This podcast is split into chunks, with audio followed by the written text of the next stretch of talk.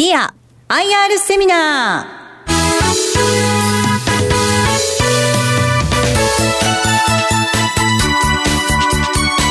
ー。この番組は証券コード2485東証一部名称一部株式会社ティアの IR 活動の一環としてお送りします。お話は株式会社ティア代表取締役社長富安則久さんです。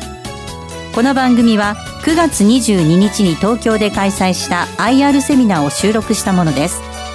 ティア IR プレゼン証券コード2485東証一部上場名称一部にも上場しています。株式会社ティア代表取締役社長富安則久さんです。どうぞ大きな拍手でお迎えください。えー、ご紹介いただきました株式会社ティアの社長をしております富安則久と申します、えー、1997年平成9年7月7日に会社を登記しました、えー、今年の7月7日で21年経ち22年目に入っている会社でございます、えー、その前私は冠婚葬祭互助会というその総裁部というところで3つの冠婚葬祭互助会の総裁部をで学ばさせていただきました。でこの仕事で最初の会社が本当に遺族に尽くす会社でした。でじゃあなぜ独立創業までしようと思ったのか。父が倒れ愛知県豊川市が実家なんで山口県から僕は親父がもう余命いくばくもないということで帰ってきました。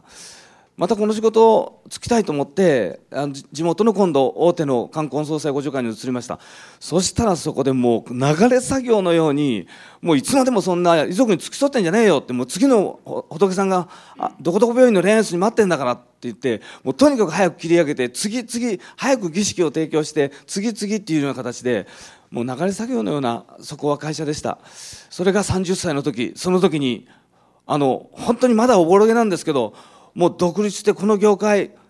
あの価格面もおかしい適正な料金でやってないそして遺族に尽くすというおもてなしの精神がないもう絶対いけないこれはと思ってこの業界改革に乗り出す会社を作ろうと資産家の息子でもない葬儀社の息子でもない僕が決断しました。その時に自宅に余命10年と貼りました。こういう仕事をしてたんでいつ命がどこでどうなるかは誰にもわからない。やらずに後悔するよりもやって挑戦して後悔しよう。30歳の時の決断。しかもいつか独立できたらいいななんて言ったらもう装置型の産業になってたんで会館を作らないと売上利益にならない勝負にならない時代に来てたんで先ほど言ったように資産家の息子でも葬儀屋の息子でもないんでもう相当の覚悟を持って時間を切ろう。余命10年として10年以内にあの独立創業できなかったらもう諦めるって自分で決めて自宅に余命10年。その下に30歳だったんで40歳までの命と思って独立創業に向かうって書きました。だから37で独立できたんだと思ってます。全ては何もありませんでした。経験しかありませんでしたこの葬儀ビジネスの。でも資金も人もやっぱり本気の思いがあれば引き寄せられるというあの自分の中で実体験もさせていただきました。で37で10年間 20, えー、10年間のうちに20店舗作って、えー、上場までするっていうことも公言しました。もう自分を追い込むのが僕にとっては一番達成率があの上がることだと思ったんで。で10年以内に上場すると決めたのもまあ、セントレックスという市場ではありましたけど東証って描いてたんですけどなかなか東証のハードルは高かったんで、えー、8年と11か月で上場し9年目で21店舗作り影響シェアという統計学で習った11%の占有率ぐらいを取ると影響を与えられる葬儀業界で他の業者にも影響を与えられる会社になれるということで計算した時その時名古屋の仮想上の仮想体数を計算した時に3600件っていうのが見えてきたんで、まあ、その数字をその大きな3つのことを目標にして最初の10年を過ごしました。あの徹底的にそれに邁進しました。全てクリアしました。その後今度は37から47になり今度57まで去年までの20年間で何するかも全部決めていてそれも東証一部という大きな壁もクリアさせていただいてもう今は全国制覇しか考えてません。一社もないんですこの業界。全国展開してる会社が。でこのティアのやり方を全国平均よりもまだ35万も40万も安い。そして日本一今お葬式やってる会社になりました。それでも全国平均よりも35万40万安いんでこれを全国の主要都市まあ、中堅都市に届けたいと思っておりますそしてよその葬儀社さんもティアのもう真似しなきゃいけないっていうオピニオンリーダーになりたいんですこの業界の牽引者になりたいと思っております。20年経ちましたんで、そんな思いを皆様方に伝えさせていただきました。すいません。あの、結構熱く、思いが、の丈がすごいあるんで。では最初に会社概要と当社の戦略についてご説明をしますが、え当社は最終最後の最後という字を書いて、最後のありがとうをコミュニケーションスローガンに掲げております。コミュニケーションスローガンっていうのは、お値段以上、ニトリみたいな、最後のありがとう葬儀会館ティアという形でございます。で、私どもが共に過ごさせていただくことを、その、そのことを、その節目で、えー、心に刻み、えー、個人様への感謝の気持ちを込めた葬儀となるよう、その決意を、えー、込めた企業ステートメントになっております。まあ、ここでは長々とホームページ上で東証一部に上がった時にプレスもこれかけさせていただいたんですけど、思いはもうたったの3つです。もうとにかく日本一ありがとうを集めたい、葬儀においてありがとうを集めたい会社なんで、まず一つはもう個人は喋りません。亡くなった方は喋ることできないんですけど、あたかも個人が、お前らの父親でよかったよ、お母さんでよかったわありがとねってあたかも個人が言ってるような最終最後の感動の涙で包まれるようなそういう場面を作りたい。2つ目のありがとうは送る側です。ご遺族が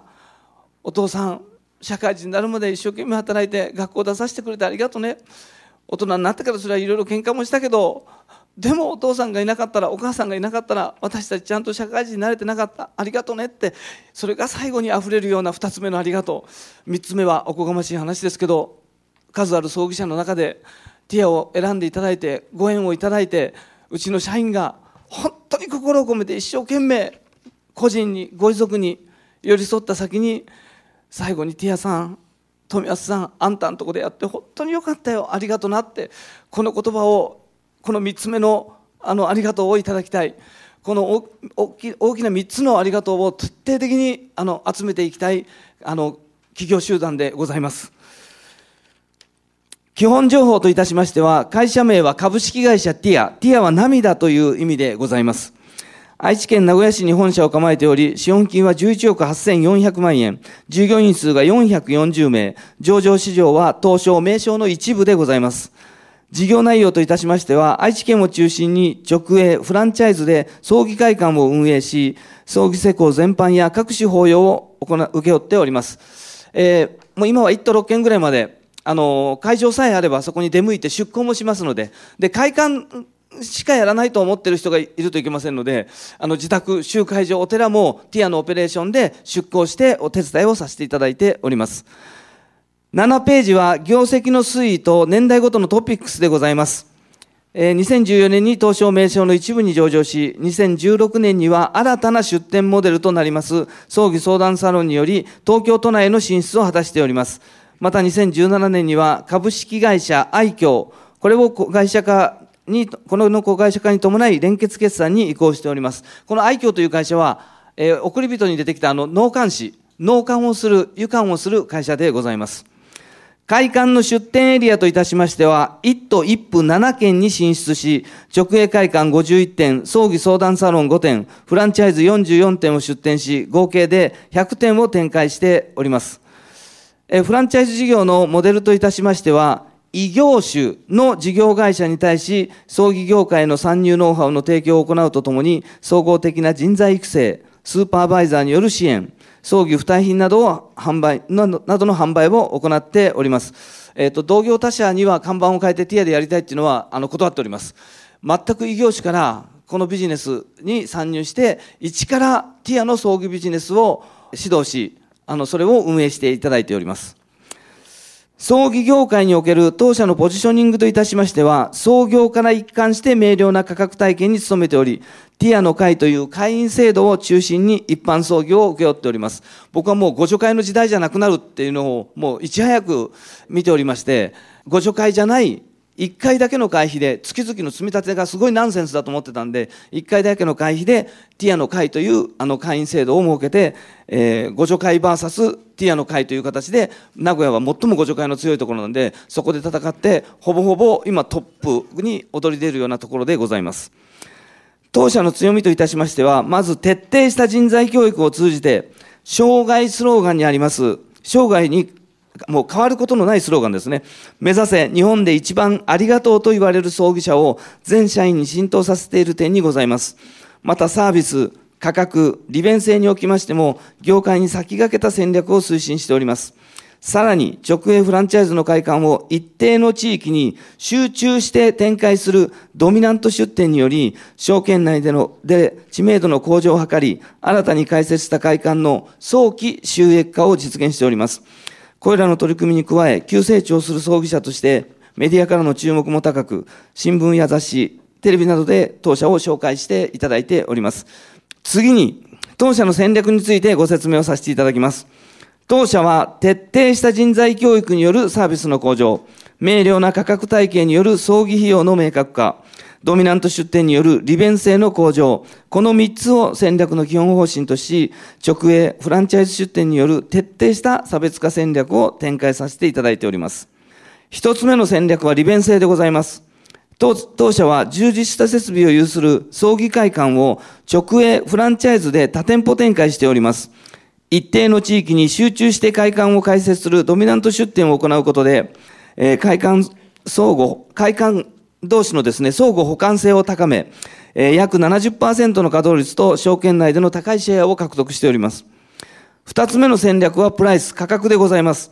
え当社は先ほども少し申し上げましたが、入会金1回のみで、葬儀に関する様々な特典が受けられる独自の会員システム、ティアの会を設けており、会員数は33万人を超えております。えフランチャイズ直営共通して使いますんで、それを合わせると44万から45万ぐらいになっております。えティアの会と同等のサービスが受けられる提携団体も積極的に推進しており、総牛売上げの約9割がティアの会及び同等のサービスを利用しております。提携団体っていうのは企業の従業員であれば福利厚生で、もしも何かあった時に、あの、団体契約をしているそこの従業員であれば、えー、会員並みの特典が受けられるという、えー、提携先の会社がもう500社、600社という形で、どんどん増えております。そして3つ目の戦略はサービスおもてなしでございます。え当社は人材教育機関として社内にティアアカデミーというのを設けております。技術的な教育だけではなく、徳育、命の教育、理念に関する教育を繰り返し行っております。また、社員の経験やスキルに応じて、等級別に社内検定試験も実施しております。このように、独自の人材教育システムにより、社会人としての成長を促すとともに、効率的な人材育成により強い組織集団を実現しております。え続きましては、業績動向と今後の今後の見通しについてご説明をさせていただきます。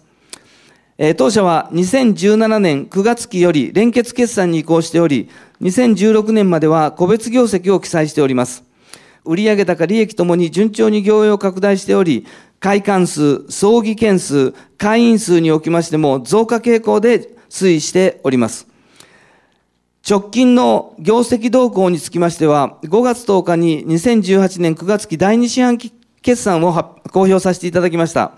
売上高は上場来12期連続の増収であり、営業利益、経常利益、四半期純利益は5期連続の増益となっております。2018年9月期の連結業績予想につきましては、売上高は8.1%増収の122億7000万円。営業利益は7.1%増益の12億7500万円。経常利益では6.3%増益の12億6000万円。当期純利益は4.9%増益の8億4000万円を予想させていただいております。期末の配当予想につきましては、1株につき5円、中間配当を含む年間配当金は10円を予定しております。新規出店につきましては、直営会館3店、葬儀相談サロン3店、フランチャイズ6店の合計12店を計画しております。売上予想の増減要因といたしましては、既存店の増収見通しに加え、新店稼働やフランチャイズ事業の増収効果を見込み、前年同期比9億1700万円の増収を予想しております。また、経常利益予想の増減要因といたしましては、中長期を見据えた人材確保や、積極的な販売促進等により、経費の増加が見込まれるものの、売上高の増収効果及び売上原価低減により7400万円の増益を予想させていただいております。で、我々の、あの、業績予想がそのまま、まあ、予想通り着地するかは、まあ、出店が事業計画通りいったかどうかが一番大きく左右されます。特に直営の出店がうまくいったかっていうのが、あの左右されますし、それがだんだん増えてきますんで、次年度、またその次の次年度と影響を与えていく、寄与していく、売上に寄与していくという形になっていきます。で、直営に関しましては、今期予定通り、まあ、実は今日、えー、全体では102店舗目ですけど、うちの直営会館が名古屋市内で、えー、今日、明日、明後日とオープン見学会でオープンしております。で、まあ、予定通り、今期に関しましては、直営は着地できる予定です。まあ、フランチャイズが少し木をずれ込んでの出店になってくるところが出てきておりますけど、大方直営の影響力が大きいんで、直営は無事に出店していると思っていただければと思います。で、あと団体契約が予想以上に増加しています。先ほど言ったように福利厚生で、そこの従業員のまあ、ご親族に何かあったときに会員と同等のサービスを受けれるというあの団体契約です。これが増えてる。で、会員数も予想以上にあの会員が増えてるという状態になっておりますので、えー、まあ、これがまた未来の数字を作っていくあの要素ともなっていきます。えー、ここからは取り巻く環境と中期経営計画について説明をさせていただきます。葬儀に関する需要は、まあ、皆様方も大方なんとなく分かってるかもしれませんけど、人口動態を背景に増加傾向で推移しており、ピークとみられる2040年には、現在の約1.3倍の水準まで拡大されると予想されております。さらに、ピーク以降、死亡人口は減少傾向となるんですが、それでも現在の約1.2倍で、数年ではありません。もう10年単位で緩やかにあの死亡人口が減っていくというふうに予想されております。で、直近の葬儀業界全体の動向といたしましては、葬儀件数は1.6%増、葬儀単価は1.7%減で推移しており、業界全体の葬儀単価は139万円となっております。うちが105万円ぐらいです、平均が。事業所数の状況につきましては、前回調査から124箇所減少して8550の事業所となっております。資本金1億円以上の割合は5.5%にしかありま、ございません。また、売上高3億円以上の総裁事業者カテゴリー別のシェアでは、互助会計が67%、専門葬儀社は28%を占めております。まあ、互助会計は、まあ、僕も3つの会社見てきましたけど、1つはもう消えちゃいました。最後に勤めたところは。で、互助会はもともと300社あったのが今100社ぐらいになってます。さらにここから減っていくと、僕は、あの、思っております。もうご助会が優位になる時代ではなくなってきているというのが現状でございます。えそして、葬儀業界の新たな潮流としましては、人口動態と高齢化を背景とする葬儀単価の低下傾向の継続、従来の葬儀者からセカンドライフをサポートする、事業形態への変化、高齢世帯のさらなる高齢化を見据えた社会インフラとしての葬儀者の役割といった課題が顕在化しております。また、死亡人口の増加を背景に葬儀件数も増加しており、これに伴い葬儀に関する相談件数も多く寄せられております。この内容を見ると、希望とは異なる契約を強く進められた、葬儀の見積書がもらえない、請求額が高額であるなど、であり、葬儀業界全体がサービス業としての質の、質を高める必要性に迫られております。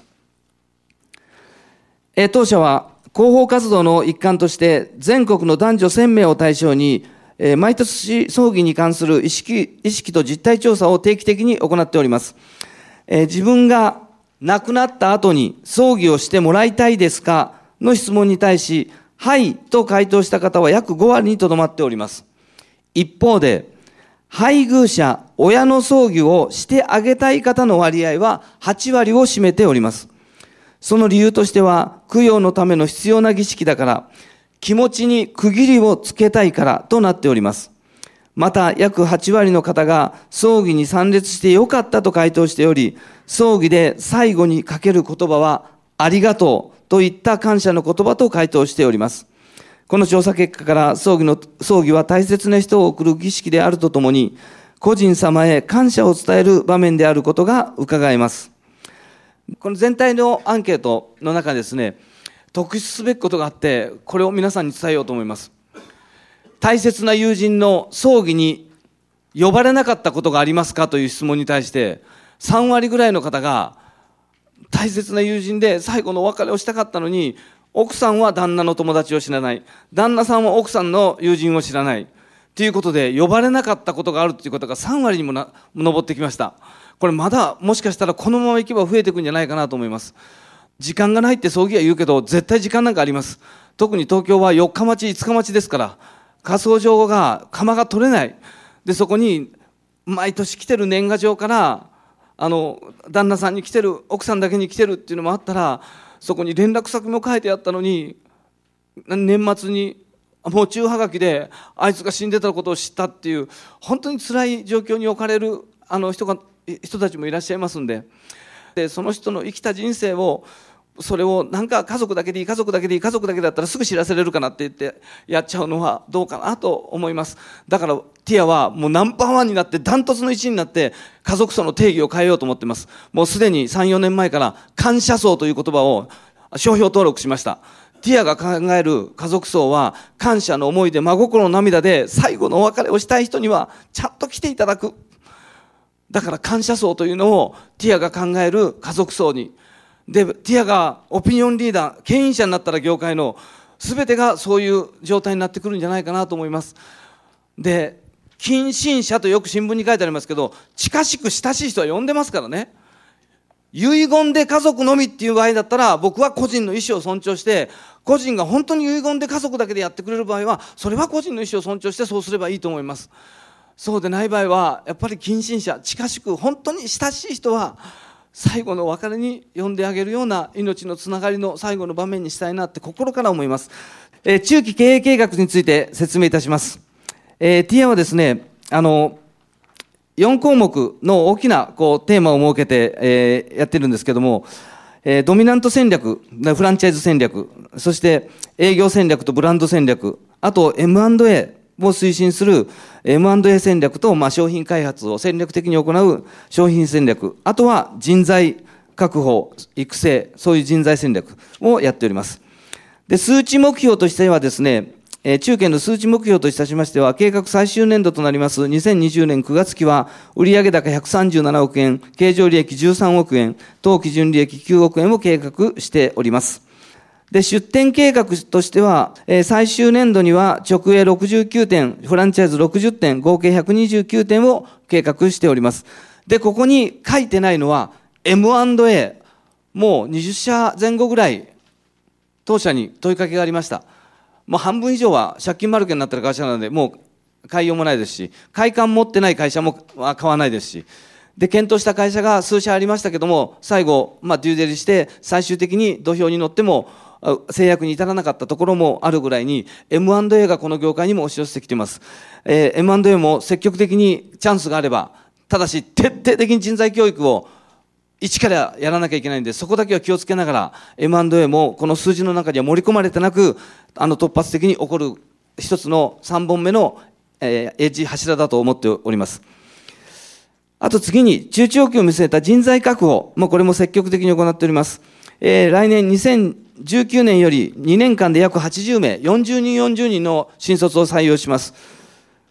で、そんな中で、えー、まあこれ公表してももういいと思います。建築に入ってしまってますんで、教育センターを作ろうと思ってます。もう人材教育だけをする徹底的にそのことで OJT も OFJT もそこでやって早期に現場へ配属できるような経験者を採用してますので、今は新卒のプログラム、それから中途採用、それを、えー、教育トレーニングセンターを設けて、人というものに対して時間と労力とお金をさらにかけていこうと思っております。会館を作れば売り上げできるわけじゃありません。そういう件数が伸びるわけじゃありません。そこにティアイズムを背負った、ティアの思いをちゃんと腹に落とし込んだものが、遺族と向き合った時に、その会館で感動葬儀が生まれ、口コミで広がり、葬儀が増えていくという形になります。はい。で、関東に関しましては、まだまだこれからでございますが、えー、都内に関しては、サロンで先に会員を囲い込んでしまうような戦略を取っております。なぜか、仮想上に、えー、町屋斎場、ただ町屋にホールが10ホールもありますんで、まずは投資をするよりも、えー、会員様をそこで丁重にティアのオペレーションで、あの、お手伝いするということに、あの、手がけて、えー、都内にも確実に自社の会館は最終的には設けようと思っております。で、まあ、200店舗展開っていうのをもうすでに発表しておりますんでね、200店舗展開を早期に実現するように努力してまいります。で、あと東京都内における事情は、えー、特殊するのは、依頼の一番高いのがインターネットから依頼してくるという、葬儀をインターネットから依頼してきますんでね。で、まあ、ポータルサイトみたいにやってるところもあります。あの、イオンの葬儀なんてやってますけど、イオンさんがやってるわけじゃありませんからね。イオンさんの下にぶら下がってる葬儀社がやってるんですからね。あの、手数料商売なんで。えー、窓口になって葬儀社に振ってる。じゃあそこの葬儀社の教育をやってるんですかって言ったら、そこはやってないわけですね。そこに経営理念も何もないんで、僕はブランドにはならないと思ってますし、まあ、そう考えたら、小さなお葬儀とかネットだけでやってる、で、そこの、よその葬儀社に振ってる他のポータルサイトもありますけど、我々は徹底的に自社で教育もし、徹底的に遺族に尽くすっていう、リアルな、あの、葬儀を、感動葬儀を提供していきたいと思っています。まあ、そんな形で、えー、あの、感動葬儀のコメントが書いてあるんですけど、なかなか細かくて、ここで説明してもあれなんですけど、まあ、あの、1万3000件、今年は多分1万4000件ぐらいやると思いますけど、1万4000分の1なんていう葬儀がどこにもないって社員に教えてます。世界にたった一人の、たった一度しかできない儀式をやってるということを、あの、本当に心に刻んでいただいて、対応していただいているのが現状でございます。で、もう時間もなくなりましたんで、配当方針だけまあ、先ほど申し上げましたが、今期配当予想は10円でございます。前あの中間で5円やっておりますんで、あと9月30日が決算月でございますんで、保有株式数によってお米を、とってもいいお米を、現物です。で、えー、最後になりますけど、あの、右肩上がりの需要が保証されている業界ってほとんどありません。この業界、唯一とも言っていいかもしれません。中長期で持つにはいい株ではないかなと思いますので、最後に申し上げて、あの、終わろうと思います。ご清聴ありがとうございました。ありがとうございました。すいません、ギリギリまでなってしまいまして。大丈夫です。一つだけじゃこちらで事前にいただいたものありますので、はい、えっ、ー、と関東のサロンのお話も少し出てきましたけれども、はい、こちらの新設計画いかがなんでしょうかという質問前もっていただいておりました。いかがですか？はい。えっ、ー、と来期も、はい、あの少し加速的に出店します。はい。はい。ちょっと具体的に、はい、数は言えませんけども、はい。はい、まあ加速度的にということでございますので、はい、皆さん数字見ていただいて、これよりも増えていくんだなということを イメージしていただけるといいかと思います。はい、えー、それでは終わりにさせていただきましょう。ここまでは、ティア IR プレゼン、証券コード2485、東証一部、名称一部上場、株式会社ティア代表取締役社長の富安則久さんでした。ありがとうございました。ありがとうございました。ティア IR セミナーこの番組は証券コード2485東証一部名称一部株式会社ティアの IR 活動の一環としてお送りしました。